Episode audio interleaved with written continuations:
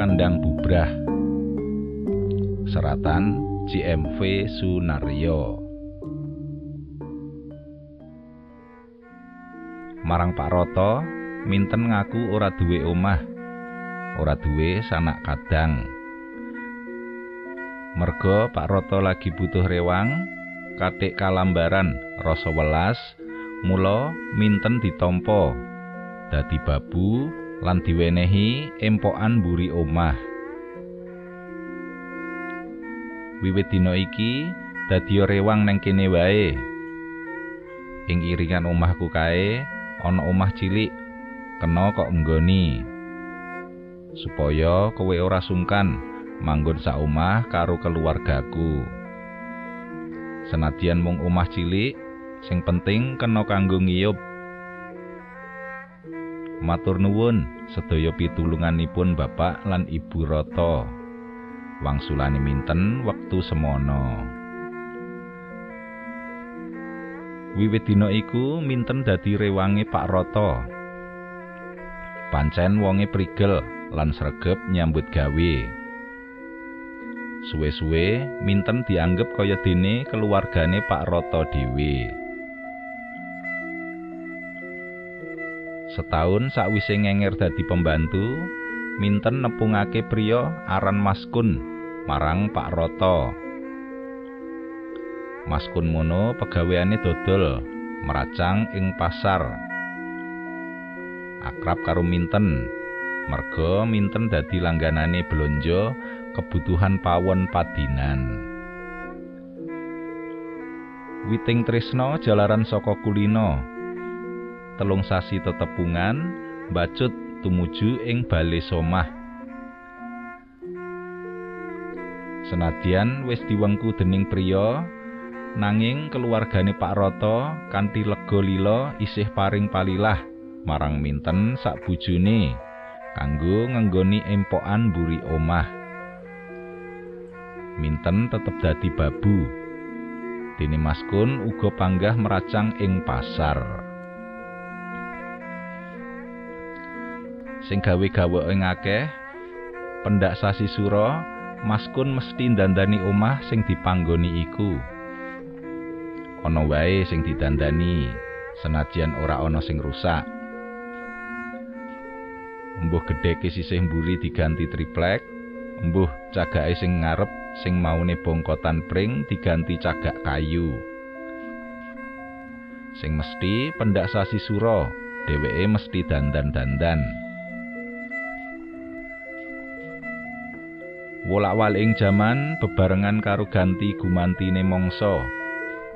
Pak Roto sing maune mbayar minten minangka rewange saiki malah ganti utang marang minten.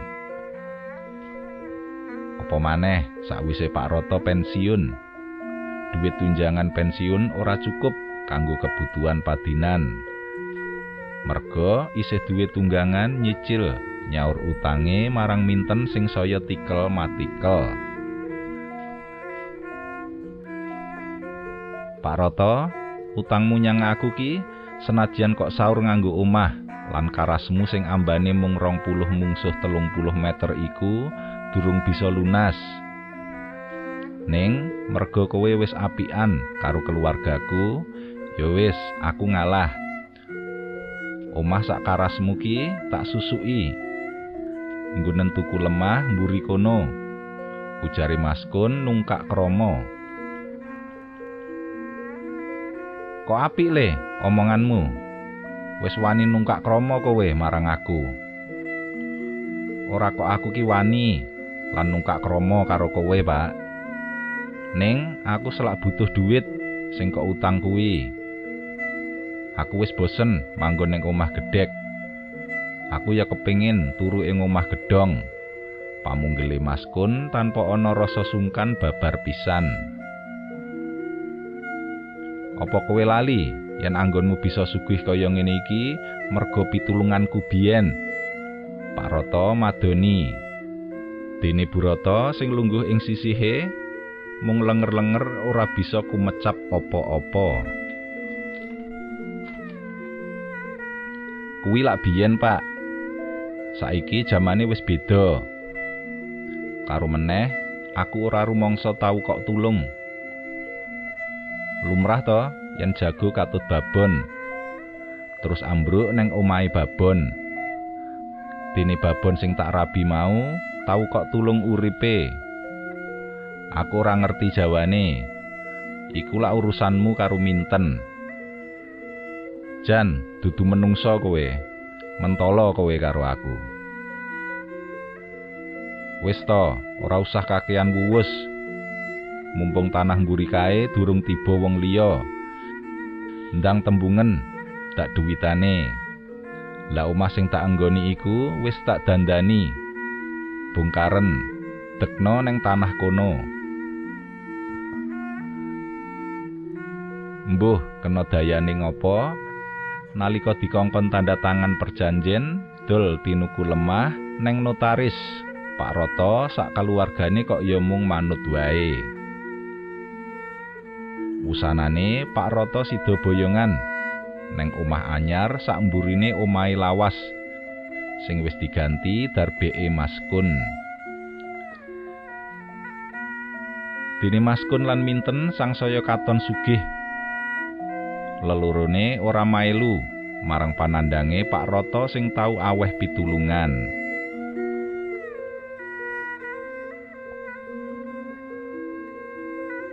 Mbah Minten niku sepriki mboten gadah turun nggih. Pitakone Joko marang Mbah Usup. Sesepuh desa sing kondang duwe daya linuwih. Nalika nglayat tinggal donyane Mbah Minten. Satemene ora gabuk. Ning angger mbobot durung kober lair. Bayine wis mati dhisik ning kandutan. Angger bobotane umur pitung sasi, mesti wis mati dhisik. Ngono kuwi ora pisan pindho le. Mbak Usup kendel sedelo. Nuli nyeruput banyu putih kemasan sing kasuguhake. Kowe eling nalika Mbah Maskun sedo mbiyen kae. Padha karo Mbah Minten kuwi to. pitung dina sadurunge seda tutuke ngunci ora bisa guneman. Kejaba tangane sing serawean sajak wedi. Sambunge Mbah Usup. Kok saged ngaten niku pripun Mbah? Layan kowe kepingin ngerti mengko bakdo ngisak dolano menyang omahku tak ceritani sing luwih cetha Lebar ngisak Joko sida sowan menyang daleme Mbah Usup. Dheweke penasaran temenan. Apa sebabe Mbah Maskun lan Mbah Minten nalika dong sakaratul maut ngadepi ajal tutuke mesti ngunci ora bisa guneman. Tangane serawean sajak wedi. Kejaba kuwi keneng apa? Angger Mbah Minten bobot bayine mesti mati ing kandutan. Mbah, kula kepingin sumerep saestu. Bab ceritanipun Mbah Maskun kalian Mbah Minten niku. Ujare Joko ora sabar. Yen mung krungu ceritaku durung karuan kowe ngandel. Aku yakin yen apa sing dak critakake mau bakal kok anggap ngoyo-woro. Mula yen kowe kepengin ngerti temenan, ayo melu aku neng kamar semediku. Pangajake Mbah Usup.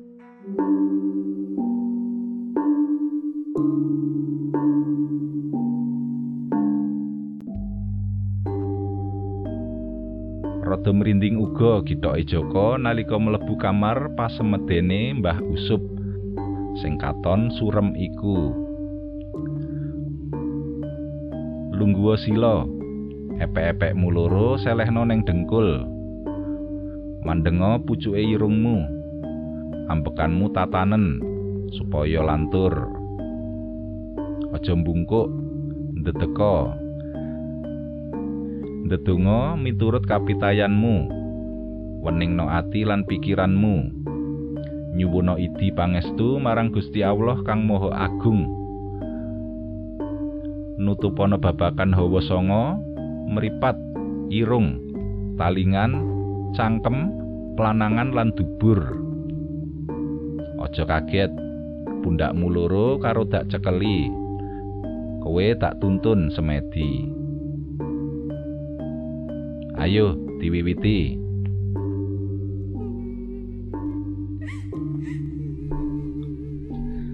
Joko manut apa sing didhawuhake Mbah Usup. Swasana ening. Sing keprungu mung ambekan lantur tumata. Sajroning semedi, Joko weruh sesawangan aeng. Sesawangan iku mengkene. Ten, aku iki wis bosen urip melarat kaya ngene iki. Asile meracang lan upahmu mbabu ning Pak Rata ora sepiro yen mung jagakake asile meracang lan upah anggonmu mbabu kapan sugiye aku pengen sugih kaya Pak Roto kae. Pensiune gedhe duwe pembantu. Uripe mung tengak-tenguk lah sing mbok karepke kepriye Kang pitakone minten marang sing lanang ayo toten nyekar menyang punden lemah minger. Jaluk serono supaya anggonku meracang neng pasar laris lan bisa mundak gede. Ing sangarepe punden kuburan lemah minger, Maskun lan minten dipethuki wewujudane nini-nini kang wis tuwa banget. Apa sing kok karepake? Dene keroyo-royo nganti tekan papan kene. Pitakone. kula nyuwun srana. Supados anggen kula meracang ten peken laris mbah. Oh ngono. Nanging pitukone larang lho ngger. Apa kowe saguh mujuti? Mboten napa-napa mbah. Sauger kula saged sugih yen pancen kowe saguh mbayar pitukone kowe dak wenehi pesugihan kandang bubrah. Dieling-eling sepisan. Wiwit dina iki pendak sasi sura kowe kudu ndandani omahmu. Senadyan omahmu ora rusak. Kaping pindhone yen bojomu mbobot anakmu tak jaluk sadurunge lair anakmu sing isih ana bobotan mau minangka pitukone. Lan sing pungkasan pitung dina sadurunge ajal kowe bakal ora bisa guneman cangkemmu ngunci. Lan sing paling baku ing titi wancine besok kowe sak anak bojomu kudu gentenan ngrewangi aku. Sesawangan sing luwih ngeres-ngeresi diweruhi Joko nalika umur bobotane minten ngancik pitung sasi. Bayi ing rahime minten iku dijupuk peksan dening Nini Danyang. Nganti minten sambat kelaran sing tanpa upama. Kedadian mangkono mau pendak umur bobotane minten ngancik pitung sasi. Nalika ngadepi ajale minten diparani wong tuwa sing tau menehi pesugihan biyen. Anggonku ngrewangi kowe dadi wong sugih wis titi wancine rampung. Minangka piwalesmu marang aku saiki kowe bojomu lan anak-anakmu gentenan. Kudu ngrewangi aku. Sesawangan sak banjure sing diweruhi Joko sakjroning semeti iku ya kuwi maskun minten lan anak-anake sing durung tau lair dikongkon dandani sawijining omah. Sing gawe gawok angger omah mau wis dadi dibubrahi meneh lan dikon dandani meneh. Anggone tumandang gawe dandan-dandan omah mau ora ana lerene yen ana salah siji sing leren mesti dipecuti nganti mbilur-mbilur gegere. Sambate maskun anak bojone ngaruwara. Joko ngucek-ucek mripate. Nuli ambekan landung. Ngeres manah kula sumerep sesawangan kala wau, Mbah. Dados kados mekaten lelampahanipun Mbah Maskun lan Mbah Minten kala semanten, Mbah. Pitakone Joko. Mbah Usup mantuk. Lajeng ngantos benjang menapa rampungipun Mbah Maskun lan Mbah Minten dandos-dandos griya kala wau, Mbah. Aku ora bisa aweh katerangan jer kabeh mau wewenange Gusti Allah sing akarya jagat. Sing kudu dadi pangeling-elingmu, Gusti Allah iku Maha Asih. Panjenengane wis nyediakake maneka warna berkah. Klebu cara golek pangan kanthi cara becik. Mula aja kendhat anggonmu ndedonga. Nyuwun sih kawelasane Gusti.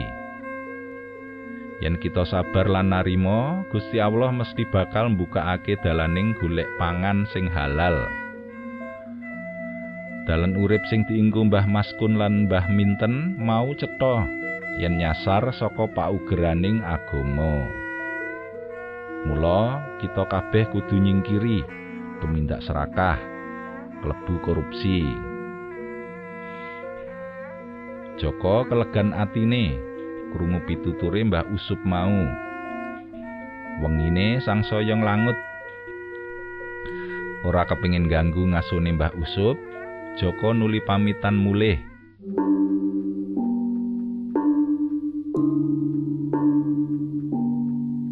Aneh.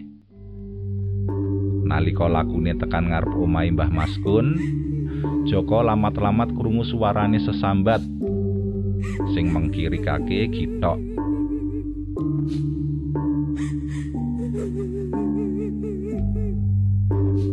Inggih mekaten para pamirsa, waosan cariyos pesugihan kandang bubrah.